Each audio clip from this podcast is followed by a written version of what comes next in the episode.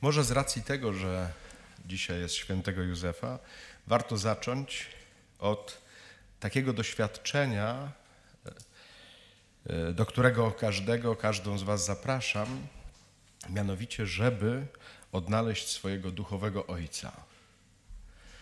I e, to doświadczenie wydaje mi się niezwykle ważne. Mógłbym powiedzieć przewrotnie, że DNA jest przecenione.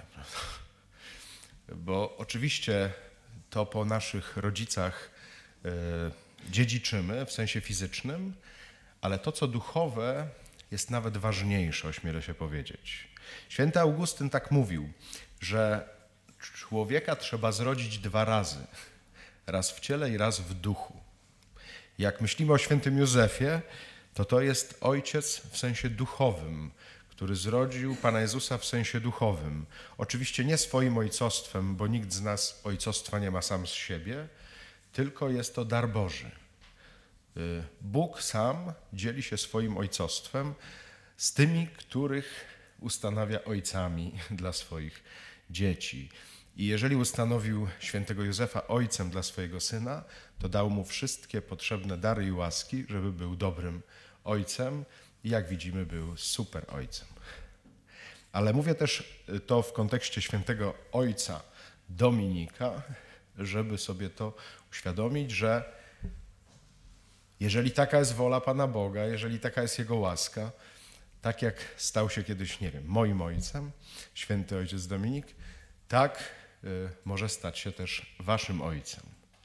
I to ma znaczenie nie tylko y, takie ojcowskie w tym sensie, że o, ja wiem z kogo jestem, ale ma też zaraz y, konsekwencje dziedziczenia.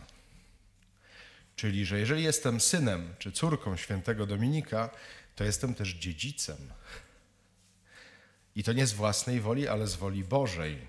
I też to jest radością świętego Dominika, że może udzielić nam tych wszystkich darów i łask, które sam otrzymał od Boga, żebyśmy my byli Jego dziedzicami.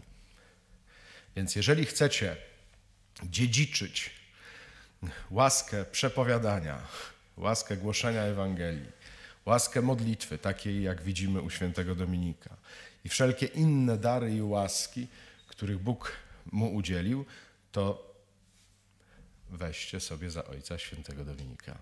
Albo może lepiej powiedzieć, pozwólcie jemu siebie wziąć za swoje dzieci.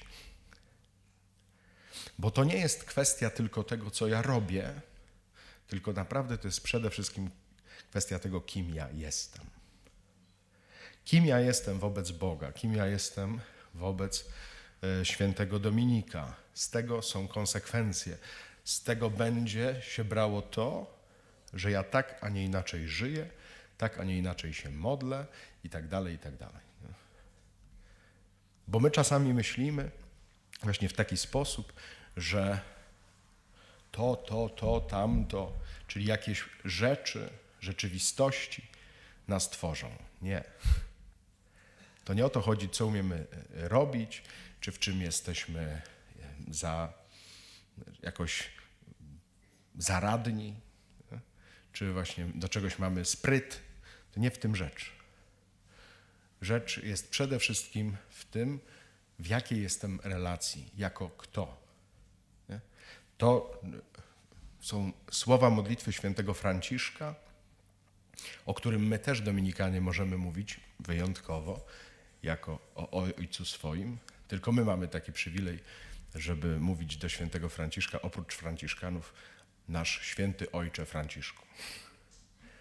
Bo wierzymy, że to są wielcy przyjaciele, święty Dominik i święty Franciszek. Ale właśnie w tym kontekście całkiem inaczej ja się zwracam do ojca, a całkiem inaczej ja się zwracam do kogoś tam, kogo znam, innego. I tym samym on całkiem inaczej, jako ojciec, według mnie e, posługuje, niż jakby był kimśkolwiek innym, nawet najdoskonalszym stryjkiem, za przeproszeniem.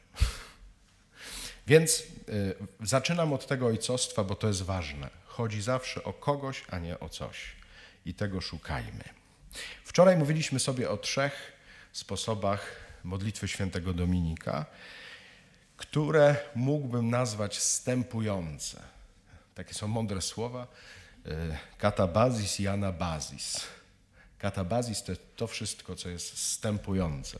W muzyce choćby też mówi się o katabazis, czyli to są takie dźwięki, które lecą w dół, prawda? Albo anabazis, takie, które lecą w górę. I te pierwsze trzy sposoby modlitwy świętego Dominika to jest katabazis, prawda? Czyli uniżenie, schodzenie w dół, po to, aby później następowało anabazis, czyli podniesienie w górę. I to, że święty Dominik nisko się kłaniał, to, że leżał krzyżem, że nawet się biczował, to było właśnie to katabazis, czyli uniżenie się przed Panem Bogiem, żeby znaleźć właśnie tą odpowiedź, tę odpowiedź, że ja z niskości jestem później podniesiony na wyżyny. I zawsze to jest ważne w duchowości. My czasami myślimy, przynajmniej ja tak myślałem przez wiele lat, że chodzi o pewien, y, pewną stałość, jakąś, jakieś status quo, ewentualnie, gdy się bardziej postaram, no to tak troszeczkę wyżej wyjdę, prawda? Ale zasadniczo, żebym, broń Boże, nie spadł niżej. A to paradoks polega na tym, że to jest w ogóle inna logika, że cały czas ma e, dziać się to właśnie katabazis i anabazis, czyli to uniżenie i wywyższenie, uniżenie i wywyższenie. Że właściwie w duchowości o to chodzi i że to jest zdrowe. Nie to, że ja jestem taki status quo. Nie? To status quo to jest bardziej pogański w moim przekonaniu pomysł. Nie? Mianowicie, że właśnie ty jesteś tam, ja jestem tu, bądźmy na zero. Ty nie chciej nic ode mnie, a ja nic od ciebie. I, i taki uprawiamy bezdotykowy taniec, prawda? Że dlatego ja ci daję ofiary albo się modlę, żebyś nic ode mnie nie chciał. Jakby bardzo wielu ludzi ma taką duchowość. To nie jest dążenie do tego, żeby było ciągle wyżej, ale właśnie to, co sobie mówimy od początku tych rekolekcji, żeby było wyżej, ja muszę zrobić ten krok do tyłu, że muszę zrobić to uniżenie, żeby potem było wywyższenie. Nie?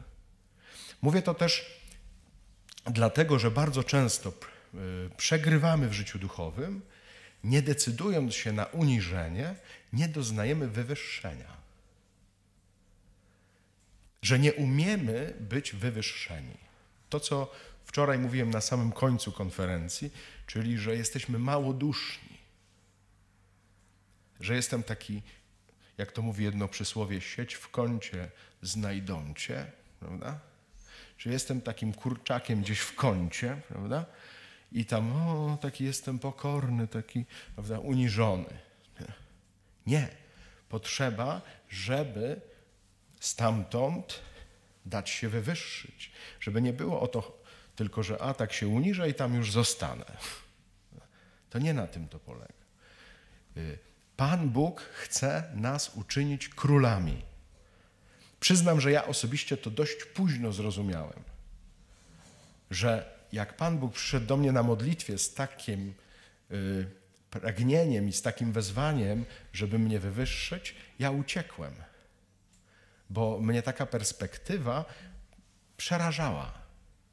Pamiętam, jak usłyszałem takie zdanie na modlitwie: Tylko król nie czuje się poniżony, gdy umywa innym nogi. Ja muszę być wywyższony, żebym umiał służyć. Jak ja nie pozwolę siebie wywyższyć, to nie będę umiał służyć. Jeżeli będę umiał tylko służyć, a jeszcze mi dołożą, żebym służył bardziej, to tylko się będę czuł uciemiężony. A nieuciemiężeni czują się tylko synowie. Dopóki jesteś najemnikiem, dopóki jesteś niewolnikiem, to nic nie zrozumiesz z tego, co znaczy służyć. To jest bardzo mocno obecne w świętym Dominiku.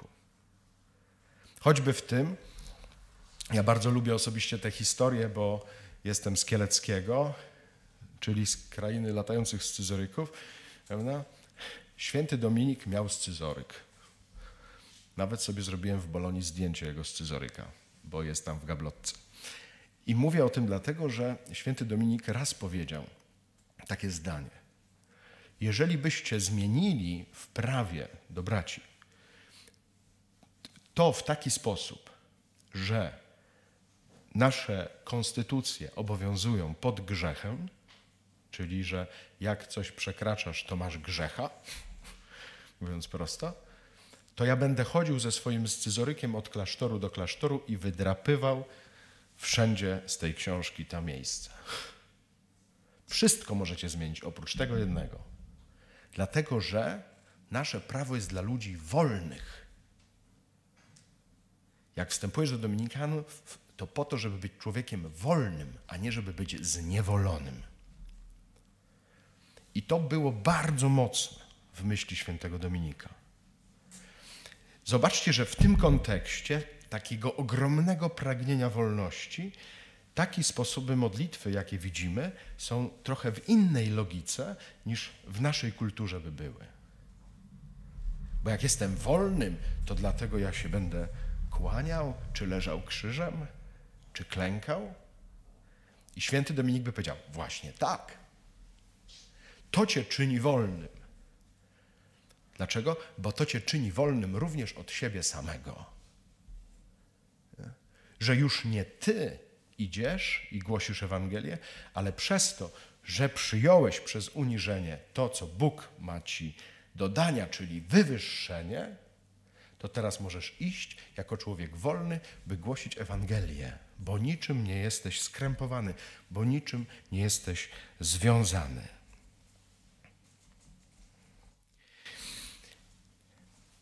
Ten pierwszy sposób modlitwy, od którego dziś chcę zacząć, czyli czwarty, to było wstawanie przed ołtarzem, przed krzyżem świętego Dominika i później klękanie. I wstawanie, i klękanie. Robił to bardzo wiele razy. Tak jak bracia o tym świadczą. Przeczytam ten fragment. Następnie święty Dominik, stojąc przed ołtarzem albo w kapitularzu, z obliczem utkwionym w tego, którego zatknięto na krzyżu, z całej duszy wpatrywał się w niego, zginając kolana raz po raz. To jest właśnie ten moment, myślę, który jest kluczowy jakiś. Prze, jak widzimy świętego Dominika, który klęczy pod krzyżem. On właśnie w tej postawie klęczenia pod krzyżem otrzymuje gracja predicationis, czyli łaskę kaznodziejstwa.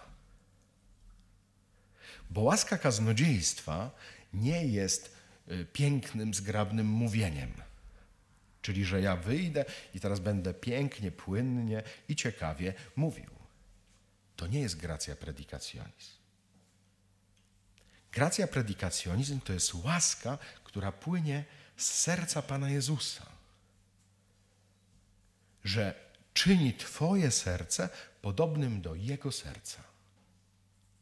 A to się dzieje właśnie w tej postawie klęczenia pod krzyżem. Jeżeli On uczyni Twoje serce na podobieństwo swojego serca, to Ty możesz iść i głosić Ewangelię. Inaczej nie masz z czym iść. Bo nie masz tej miłości, którą On miał, bo nie masz tego samego ducha, którego On miał. Więc jeżeli się modlimy, o tym pamiętajmy że w modlitwie nie chodzi o zdobywanie takich czy innych sprawności, czy wymowy, bo sobie na, nastudiuję retoryki, czy tam się naczytam, literatury i mam szersze horyzonty. Nie w tym jest rzecz w głoszeniu Ewangelii. Głoszenie Ewangelii polega na przekazywaniu życia, które najpierw przyjąłem. I to życie rodzi się pod krzyżem, bo tam święty Dominik y, jest, tam się znajduje. Tam na to życie oczekuje. Dlatego, gdy klęka pod krzyżem w takiej postawie adoracyjnej i w takiej postawie oczekującej, że przyjdzie wreszcie właśnie to Królestwo Boże i Jego sprawiedliwość, to właściwie o to chodzi. Poddaję się wtedy woli Bożej. Tą swoją aktywność zawieszam, aby poddać się Bożej aktywności. Ja staję się bierny, aby Bóg mógł stać się czynny w moim życiu. I aby to właśnie On mnie uruchomił do głoszenia Ewangelii, a nie był to tylko mój pomysł. Bardzo często niestety tak się zdarza teraz w różnych grupach ewangelizacyjnych czy innych ruchach kościelnych, że tak się nakręcimy intelektualnie i pójdziemy głosić. Prawda? Ale z czym? Co masz głosić? No, można powiedzieć, jakieś doświadczenie Pana Jezusa, ale o czym byś chciał, żeby opowiadać? A raczej o, o czym On by chciał, żebyś Ty opowiadał? Bo może się okazać, że całkiem o innych rzeczach niż Ty masz w głowie. Widzimy to na każdym kroku w Ewangelii. Jak uczniowie i apostołowie ciągle robią nie tak, jak trzeba, nie tak, jak myśli Jezus. To zdanie u Izajasza, które jest napisane, 55 rozdział, 8-9 wers. Moje myśli nie są waszymi myślami, ani moje drogi nie są waszymi drogami. Jak niebo góruje nad ziemią, tak moje myśli nad waszymi myślami i moje drogi nad waszymi drogami. Jeżeli to zdanie jest prawdziwe, to mówiąc tak na nasze, żebyś główkował nie wiem jak, to się nie domyślisz, co myśli Bóg. Więc dopóki nie spytasz, a on ci nie odpowie, to nie będziesz wiedział, nie będziesz wiedzieć. I w tym jest cała rzecz. Po to właśnie jest modlitwa. Taka właśnie wsłuchana, mało tego, właśnie uniżona, otwarta, adoracyjna, żeby On mnie sobą wypełnił i ja dopiero z tym mogę iść.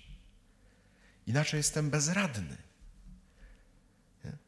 I oczywiście zależy to od skali mojego głoszenia Ewangelii, bo jeżeli raz na miesiąc mam powiedzieć dwa słowa, to jakoś sobie może poradzę, nie? Ale jeżeli miałaby to być moja codzienność, to nie starczy mi sił. Patrzymy choćby na siostry matki Teresy z Kalkuty, które cały czas zasuwają, mówiąc kolokwialnie, to one muszą mieć codziennie rano dwie godziny adoracji, modlitwy, żeby w ogóle dały radę. Bo jakby nie miały, to po nich. Nie? Teraz się mówi w tych światach biznesowych, prawda, coachingowych, że żeby dobrze pracować, trzeba najpierw naostrzyć siekierę albo piłę. Prawda? Tylko, że jak masz do porąbania dwie zapałki, to i tempą porąbiesz, nie?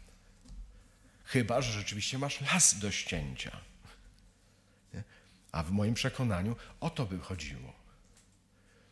I jeżeli rzeczywiście Pan Bóg mnie posyła do głoszenia Ewangelii, tak jak świętego Dominika, żeby głosić wszystkim, wszędzie i na wszystkie sposoby, to ja muszę mieć z czego czerpać, to ja muszę mieć z czego brać. A tym źródłem najczystszym i najbardziej bijącym jest właśnie krzyż. Dlatego tam widzimy świętego Dominika i to jest dla nas kluczowa podpowiedź. I mówię to z całą świadomością tego, że raczej młody człowiek, przynajmniej ja tak miałem, jak myślę krzyż, to mi się odechciewa. Jak poznawałem świętego Franciszka z Asyżu, na tych łąkach, prawda, w wielkich ideach, kwiatki świętego Franciszka i w ogóle, tym się wszystko podobało. Dopóki nie doczytałem, że dostał stygmaty, to mi się odechciało. Prawda? Ale warto widzieć w całości. Jasne, że nie w pierwszym momencie wszystko jest do pojęcia i nie w pierwszym momencie wszystko jest do przyjęcia. Ale właśnie po to potrzebujemy tego katabazis, tego uniżenia, żeby potem Pan Bóg sam mi to tłumaczył, sam mi to wyjaśniał. Żeby sam mnie podnosił, sam mnie uzdalniał do tego, by iść i głosić Ewangelię. To jest ważne też w takim kontekście, że oczywiście ja może, mogę głosić Ewangelię, tylko że nikt nic z tego nie ma. Nie? Przypomina mi się taka anegdota, którą słyszałem e, w nowicjacie u Dominikanów. To było już ponad 20 lat temu. Była to anegdota o ojcu Janie Andrzeju Kłoczowskim, który e, jest słynnym kaznodzieją w Krakowie. Od 40 lat albo więcej głosi co niedzielę kazania dla inteligencji krakowskiej. Jest słynnym kaznodzieją. I żyje jeszcze i ma się całkiem dobrze, ale ten żart, e, który wtedy słyszałem ponad 20 lat temu, zaczyna się od słów Umarł ojciec Kłoczowski i poszedł do nieba. Podchodzi do drzwi, na drzwiach napisane kaznodziejom wstęp wzbroniony. Zasmucił się, odwrócił napięcie, chce wracać, ale otwierają się drzwi, otwiera święty Piotr i mówi: Kłoczu, chodź. Na co on mówi: Ale tam jest napisane kaznodziejom wstęp wzbroniony. A święty Piotr mówi: Wracaj, jaki tam z ciebie kaznodzieja. I święty Piotr może to powiedzieć, bo powiedział jedno kazanie, trzy tysiące ludzi się nawróciło. Powiedział drugie kazanie, pięć tysięcy ludzi się nawróciło, a my mówimy pięć tysięcy kazań i nikt się nie nawraca. Bo nie chodzi o w kaznodziejstwie o to, żeby ładnie mówić, tylko właśnie o to, żeby przekazywać życie. To, co mówimy o kerygmacie, że to jest wydarzenie, kiedy z tego życia, które jest we mnie, z tego płomienia, który płonie we mnie, rodzi się życie w kimś, kto słucha. Zaczyna płonąć ogień w tym, który słucha. Wtedy jest przekazanie Bożego życia. Wtedy się dokonuje głoszenie Ewangelii. Jeżeli się nic nie zapala, nikt się nie nawraca, to nie dokonało się głoszenie Ewangelii, czyli nie dokonał się kerygmat. Koniec, kropka. I nawet jak ja bym tu się na lewą stronę wywrócił na tej ambonie, a nikt by się tu nie nawrócił i nie zapaliłby się żaden płomyczek, choćby najmniejszy w was, to, szkoda czasu. Ale ja mogę tak, mam prawo, to jest mój klasztor, ja tu mogę stać. Jeszcze wy przyszliście, to jeszcze mi potwierdzacie, prawda? Tylko gdyby rzeczywiście nie dokonało się nic, co jest Bożym dziełem, to by było bez sensu. Nawet jakby tu były tłumy, nie wiem jakie, i nie wiem jak ja bym tu płonął na ambonie. Niestety, tak to wygląda. Dlatego wracam z uporem maniaka. Potrzeba tego uniżenia, aby wziąć to, co jest Boże i pójść do głoszenia z tym, co jest Boże. To jest też hasło naszego zakonu, z którego warto skorzystać w głoszeniu Ewangelii. Ono brzmi laudare, benedicere, predicare. Czyli uwielbiaj, módl się, wołaj do Boga, benedicere, błogosław i głoś. Dopiero wtedy można mówić o głoszeniu dobrej nowiny. Jeżeli ja uwielbiam Boga, jeżeli ja błogosławię ludziom, to ja mogę głosić im dobrą nowinę. Jeżeli ja nie uwielbiam, ale błogosławię ludziom, czyli życzę im dobrze. I potem głoszę, to głoszę samego siebie. Jeżeli ja uwielbiam, ale nie błogosławię ludziom, to głoszę złą nowinę. Jeżeli ja bym nie życzył Wam dobrze, to bym Wam moralizował, pouczał, mówił, jak jesteście beznadziejni i że w ogóle jeszcze bardziej beznadziejni będziecie. Nie? Potrzeba uwielbienia i modlitwy do Boga, potrzeba życzliwości, błogosławienia ludziom, żeby można było głosić dobrą nowinę. Inaczej nie działa to. Dlatego to jest jakby trójnóg, laudare, benedicere, predicare. Uwielbiać, błogosławić, głosić. To dopiero wtedy stoi. Inaczej chwieje się na wszystkie strony. Następny sposób modlitwy. Gdy święty ojciec Dominik był w konwencie, stał niekiedy wyprostowany na swoich nogach, całym ciałem zwrócony do ołtarza, nie opierając się ani na niczym, nie wspierając, trzymając nieraz przed swym sercem dłonie rozpostarte jak otwartą księgę, niekiedy także składał dłonie, trzymając je przed oczami ściśle do siebie przylgnięte. Święty Dominik, jak ci południowcy, Włosi, Hiszpanie, oni się, oni mówią czy modlą się rękami, nie? Kiedyś spotkałem Brazylijczyka, to on powiedział, że my modlimy się nogami, nie? bo jak mówią, muszą chodzić. No? Brazylijczyk modli się nogami, Włoch, Hiszpan modli się rękami, prawda? Pokazuje cały czas. I święty Dominik w tym sposobie modlitwy pokazuje właśnie, że można modlić się rękami, bo nasze gesty podkreślają jeszcze nasze słowa. Jeżeli on rozkładał ręce jak księgę, czyli robił taki gest przyjęcia, że ja przyjmuję, Panie, to, co Ty masz dla mnie do dania. I zaraz po tym, jak ja stoję wyprostowany, już wstałem z klęczek, zaczynam modlić się w taki sposób. Następny krok w tej modlitwie to jest otwieranie rąk, żeby przyjmować. To jest między innymi to, co my robimy na początku Eucharystii, przynajmniej powinniśmy robić, kiedy śpiewamy Kyrie eleison. Wiecie skąd się wzięło Kyrie eleison? Jak cesarz wygrywał wojnę jakąś i wracał z wozami pełnymi łupów, to ludzie wychodzili przed jego wozy z pustymi rękami i mówili Kyrie eleison, ty masz, my nie mamy, daj nam. I my tak zaczynamy Eucharystię choćby, śpiewając Kyrie eleison, czy Panie zmiłuj się nad nami.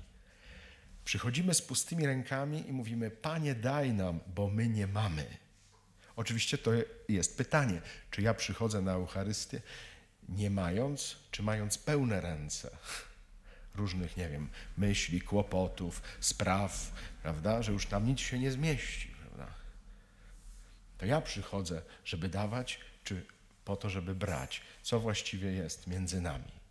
Właśnie u świętego Dominika ten gest to oznaczał, że ja się otwieram przed Tobą, Panie Boże, żeby brać to, co Ty masz dla mnie do dania. Że ja się otwieram na Twoje dary. Dawaj mi całe naręcza Twoich łask, Twoich darów, Twoich błogosławieństw. Ja chcę je brać. A później on je składał tutaj przed twarzą na takiej zasadzie, jak lennik wobec tego swojego pana. Nie wiem, czy kiedyś byliście na święceniach kapłańskich. Kiedy kapłan podchodzi do biskupa, składa tak ręce i wkłada swoje dłonie w dłonie biskupa. On je obejmuje. Wtedy dokonuje się właśnie to zawierzenie. W biskupie są złożone wszystkie dary apostolskie. W ten sposób biskup przekazuje temu kapłanowi to, co otrzymał od Boga jako dary. I to nie jest własność tego kapłana, ale on przyjmuje wszystko jako dar. My też, każdy z nas, przyjmujemy wszystkie łaski jako dar. To nie jest tak, że nam się należy ale jednocześnie właśnie przez to, że przyjmujemy to jako dar, my sami jesteśmy wolni do przyjmowania kolejnych i kolejnych darów. To jest niesamowita godność. Nie wiem, czy Wam się to kojarzy z jakimś takim uniżeniem, ale tak naprawdę to jest ogromne bogactwo. Tak w pełni zależeć, bo tu też nie chodzi tylko o to, co dostanę, tylko o to, kim jestem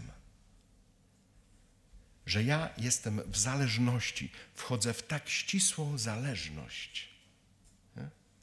My żyjąc w czasach niezależności, trudno to rozumiemy, a jednocześnie w tym najgłębszym sensie bardzo tego pragniemy.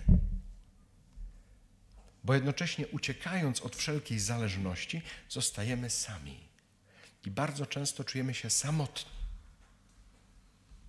We wszystkich sprawach samotni, we wszystkich sprawach sami. Nie? I oczywiście, że to nie chodzi o takie niewolnicze relacje, że ktoś nade mną dominuje, że teraz będzie mnie wykorzystywał. Może stąd to się bierze, że tyle było krzywd, ran i właśnie tego, co wykorzystuje jeden drugiego, takich doświadczeń, że teraz się tego strasznie boimy. Ale przez to boimy się też do kogokolwiek zbliżyć. Chociaż tak bardzo wewnętrznie tego pragniemy, dlatego że jak jesteśmy stworzeni na obraz i podobieństwo Boże, to jesteśmy zawsze stworzeni do relacji. Inaczej nasz Bóg by był inny, nie byłby w trójcy, nie byłby ojcem i synem, którego wiąże taka miłość, że aż jest osobą.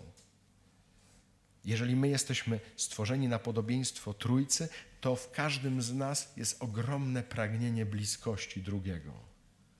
I żeby żyć dla drugiego, żeby przyjmować od niego miłość i żeby odwzajemniać się miłością. I żeby ta relacja była wszystko za wszystko, a nie tylko odtąd dotąd. Prawda? Bo odtąd dotąd jest zawsze najemnicze i wcale nie daje wolności. Jest takim tanim uzależnieniem od drugiego, gdzie nie mamy za bardzo korzyści z drugiej strony, sami też nie potrafiąc niczego dać w całości.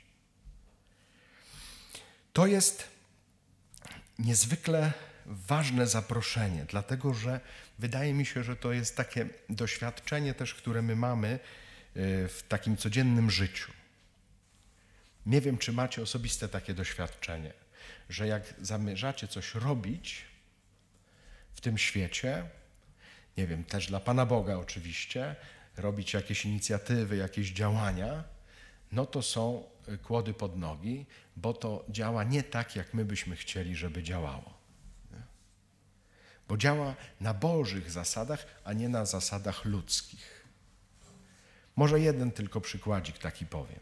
Chodzi mi o taki na przykład, ach, posłużę się moim przykładem. Chcieliśmy robić uwielbienie w Poznaniu, jak byłem w klasztorze w Poznaniu.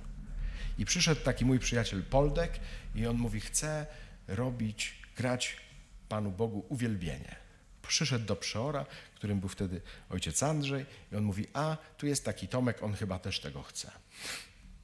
No i my się z tym Poldkiem spotkaliśmy, no i myśleliśmy, że granie uwielbienia, w ogóle tak mi uczyli na teologii, że uwielbienie to jest najwyższa forma modlitwy. Więc tacy już muszą być zaprawieni chrześcijanie, nie tacy pierwsi z brzegu, nie? Żeby uwielbiać Pana Boga. To już nie jest dziękowanie, to już nie jest prośba, to jest w ogóle uwielbienie. No i zwróciliśmy się tym samym do muzyków takich chrześcijańskich, żeby oni razem z nami uwielbiali. Tylko dokładnie się działo tak, jak w Ewangelii, czyli jeden się ożenił, drugi kupił sobie pole, trzeci woły i poszedł tam i nikt nie miał mówiąc tak ewangelicznie. Czyli każdy miał inne, ważniejsze sprawy. Widzisz? Co zrobić? Ale Ewangelia mówi: idź na opłotki i wszystkich zapraszaj.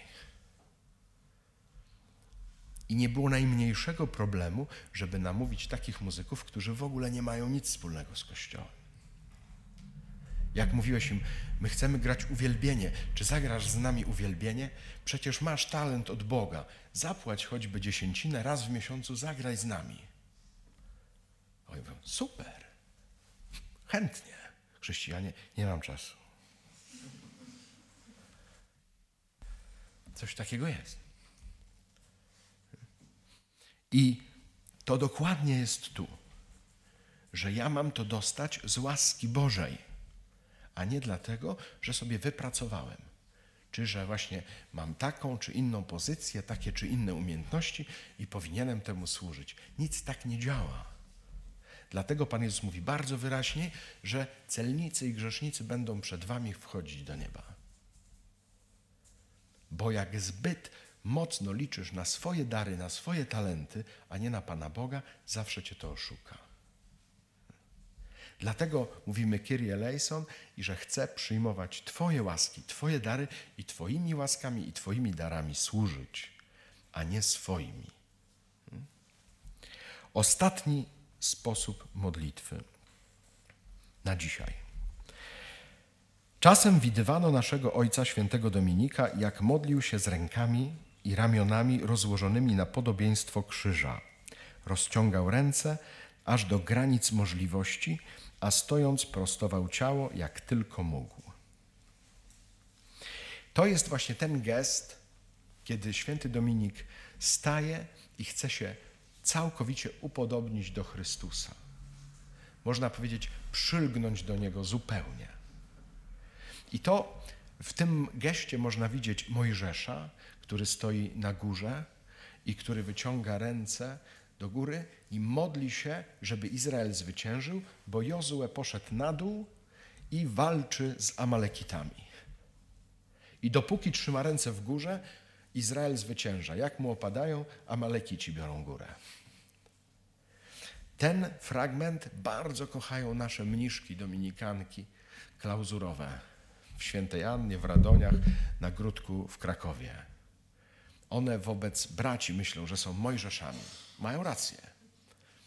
My nam na dół ewangelizacja, a one w klasztorze za kratą Mojżesze. Prawda? Modlą się za nas, całkiem inaczej idą rekolekcje. Nie modlą się. Mm, miejmy nadzieję, że modlą się za te rekolekcje. Ale to jest to. To jest gest zwycięstwa. Jak ktoś wbiega na metę, kończy maraton, może już nie ma siły podnieść rąk, ale jak ma, to raczej tak pokazuje to, że zwyciężył, a nie tak. To jest gest zwycięstwa. Owszem, to też jest gest poddania się. Ale w tym sensie, że jeżeli poddajesz się Panu Bogu, to jesteś zwycięzcą. W Panu Bogu te dwa gesty łączą się. I moje poddanie się Panu Bogu jest jednocześnie moim zwycięstwem. Nie? I święty Dominik, patrząc na Jezusa, który cały czas ma ręce wyciągnięte do krzyża, bo ma nawet przybite, żeby mu nigdy nie opadły, no? to to jest to, o co właściwie chodzi. I to wiemy też, że jest gest uwielbienia. Że jeżeli rodzi się w tobie uwielbienie czy wdzięczność, nie wiem, czy macie takie doświadczenie, to same ręce idą do góry. Nie? Czasami, owszem, mamy takie doświadczenie, że przychodzimy na jakieś spotkanie charyzmatyczne, ty jesteś po prostu wykończony, masz doła i jeszcze nie wiem ile diabłów za uszami, prawda? Kompletnie nie masz ochoty na nic, żadnej ekspresji, najchętniej byś siadł w kącie i siedział, nie? Natomiast nagle patrzysz, ej, mówi, w ogóle się z tym nie utożsamiam, nie? Ale jeżeli rzeczywiście doświadczasz takiej Bożej radości, czy że Bóg zadziałał w Twoim życiu, że właśnie coś się wydarzyło takiego, to ci się same ręce prawda, podnoszą do góry i mówisz, wow, super, po prostu to jest to. Nie? Jakby to, że nie jest tak, że o, mm, to, cieszę się, że to tak wychodzi. Jakby, że to nie w tym jest rzecz, że tutaj jest w ciele to. Ja bardzo bym w ogóle chciał Was namawiać do takiego większego doświadczenia modlitwy. Bo ja sobie zdaję sprawę, że jeżeli bardzo mało się modlicie, nie, nie macie takiego doświadczenia, że długo, że się modlę godzinami, że się modlę, nie wiem, całą noc, że nie macie takiego doświadczenia, to trochę nie wiecie, o czym ja mówię. I o co chodzi świętemu Dominikowi. Nie? To, że on tak się modli, to znaczy, że ma wolność w ciele. Czyli, że jego ciało z łatwością wyraża to, co jest wewnątrz. Bo inaczej my jesteśmy usztywnieni. Nie? To wszystko jest kontrolowane. W ogóle w tym świecie kontrola to jest w ogóle chyba największa teraz bieda. Że wszystko musi być skontrolowane. Nie? Nie? A potem jest wajcha w drugą stronę, już nic nie jest kontrolowane. Natomiast chodzi o co? Żeby pozwolić wyrażać ciału to, co jest we mnie, wewnątrz. Dlatego, jakbyście się dłużej modlili, zaraz zobaczycie takie pociągnięcia, takie impulsy. Na przykład, że coś doświadczacie, chce się wam samemu czy samej klęknąć. Albo siedzicie, coś przychodzi, choćby przy czytaniu Słowa Bożego, że wstajesz, nawet nie wiesz kiedy. Albo że właśnie wyciągasz ręce albo że je składasz, albo no, no cokolwiek, prawda? Nie? Albo że zaczynasz płakać, albo święty Dominik tak płakał, że aż się zanosił, aż budził braci. Czasami tak płakał, że rano znajdowali kałużę taką przed ołtarzem. I można powiedzieć, a Hiszpan. Ale jest są ogromne pokłady łez w nas, żeby odżałować te wszystkie biedy, te wszystkie rany. Gdzie ja mam to zrobić, jak nie na modlitwie? Gdzie ja mam wykrzyczeć moją złość, mój gniew? Mam nadzieję, że jeszcze Wam o tym powiem, że właśnie to jest modlitwa. Nie grzecznie złożone rączki, prawda, i wszystko wyuczone po kwadracie. Tylko, że tam się dzieje życie.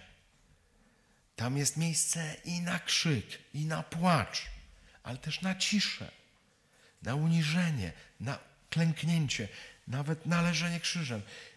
Te wszystkie rzeczy są we mnie, wewnątrz. To, co widzimy u świętego to Dominika, to tylko jest wyraz zewnętrzny tego, co każdy z nas ma wewnątrz. Tylko potrzeba to uwolnić. Nie? A jak mam na modlitwę trzy minuty, nie ma kiedy. Jasne, mamy pęd, ale jednocześnie zobaczycie, nawet jak powiecie jedno słowo, do czego Was dzisiaj zachęcam bardzo, i to by było to, co najważniejsze dla mnie dzisiaj w tej konferencji, żebyście powiedzieli Panu Bogu, czy bezpośrednio, czy przez świętego Dominika, chcę. To jedno słowo. Chcę. On tylko na to czeka. Nie możesz nie mieć pojęcia jak. Możesz nie wiedzieć zupełnie w jaką stronę. Możesz nie wiedzieć nic. Możesz mieć o sobie najgorszą opinię, że się kompletnie do niczego nie nadajesz. Powiedz tylko chcę. Zobaczysz, co się będzie działo. Chcę. Oczywiście możesz powiedzieć, boję się, nie wiem jak bardzo, ale mówię to, chcę. Święty Tomasz Zakwinu, mój patron, powiedział, jak wypowiedziałeś słowo, serce pójdzie za słowem. A Pan Bóg pójdzie nas tym słowem na pewno. Więc ta postawa świętego Dominika, upodabniająca go do Chrystusa, oprócz tego, że jest gestem zwycięstwa, poddania się, gestem uwielbienia, jest też gestem wstawienniczym. Że on w taki sposób obejmuje wszystkich. To, co było największym pragnieniem serca świętego Dominika, to pójść na krańce świata, żeby głosić Ewangelię, czyli żeby objąć wszystkich, jak tylko się da. Dlatego tu czytamy, do granic możliwości rozciągał ręce. Nie? Wiemy, nie, że jak tak się rozciągnie ręce, to to jest nasza, nasz wzrost, nie? jakby tak teraz wziąć. Tak jesteśmy proporcjonalnie, jeżeli jesteśmy zbudowani ale że to jest to, że ogarniam tym całego siebie. Nie? Jednocześnie chcę ogarniać wszystkich, wszystkich ludzi. Jest to wołanie spod krzyża świętego Dominika. Panie, co będzie z grzesznikami? Nie? Wpisuje się w to, co choćby widzimy u sióstr kalkutanek, jak będziecie, przy krzyżu jest I thirst, prawda? Pragnę. Jezus mówi, pragnę, a święty Dominik mówi, ja też pragnę. To jest spotkanie pragnień. Nie? Co będzie z grzesznikami? Ja ich wszystkich chcę objąć, tak jak Ty je, ich obejmujesz z krzyża. I to jest jakby ten gest, nie tylko dla mnie, nie tylko mnie dotyczący, ale bardzo konkretnie otwarty na wszystkich moich braci i moje siostry, które potrzebują Jezusa, które potrzebują zbawienia, które potrzebują łaski, które potrzebują, żeby im przekazać życie, żeby im przekazać ten płomień Ducha Świętego, który już dalej ich w życiu poprowadzi. Na koniec już powiem Wam takie zdanie, które dla mnie było absolutnie przełomowe żeby wiedzieć, uświadomić sobie, kto tu naprawdę działa. Bo można mieć mylne wrażenie, że to święty Dominik tak się modli, bo sobie, nie wiem, tak wymyślił, czy tak poczuł. Tak samo ja teraz będę go chciał naśladować i też będę się tak modlił, jak ja sobie to wymyślę, czy poczuję. A tak naprawdę to wszystko jest z łaski Bożej. Jeżeli on może tak się modlić, to dlatego, że Bóg mu na to pozwala. Jeżeli ja mogę się modlić podobnie do świętego Dominika, to tylko dlatego, że Bóg mi udzieli takiej łaski. W takim prostym wydaniu usłyszałem to kiedyś tak. Byłem na rekolekcjach e, uwielbieniowych i były na tych rekolekcjach dwie Magdy. Jedna była taką wokalistką, uwielbiaczką, hmm, a druga miała, był, miała zespoł Downa. Też tam była i tak sobie chodziła po swojemu. I kiedyś przy mnie y, ta Magda z zespołem Downa zaczepiła tą Magdę uwielbiaczkę. Stanęła tak przed nią i mówi tak. Ty myślisz, że uwielbiasz? Tamta się skonsternowała. Tak. A ta się uśmiechnęła i mówi: To on ciebie uwielbia. Nigdy nie usłyszałem piękniejszego zdania na temat uwielbienia. Ta Magda z zespołem Downa odkryła to, co jest najistotniejsze w modlitwie, to, co jest najistotniejsze w uwielbieniu. Jeżeli ja myślę, modlę się, to On się modli. Jeżeli ja przyjmuję taką czy inną postawę, to tylko dlatego, że On wcześniej też taką przyjął wobec mnie. On zawsze jest przede mną, On zawsze mnie wyprzedza. On zawsze jest bardziej uniżony niż ja.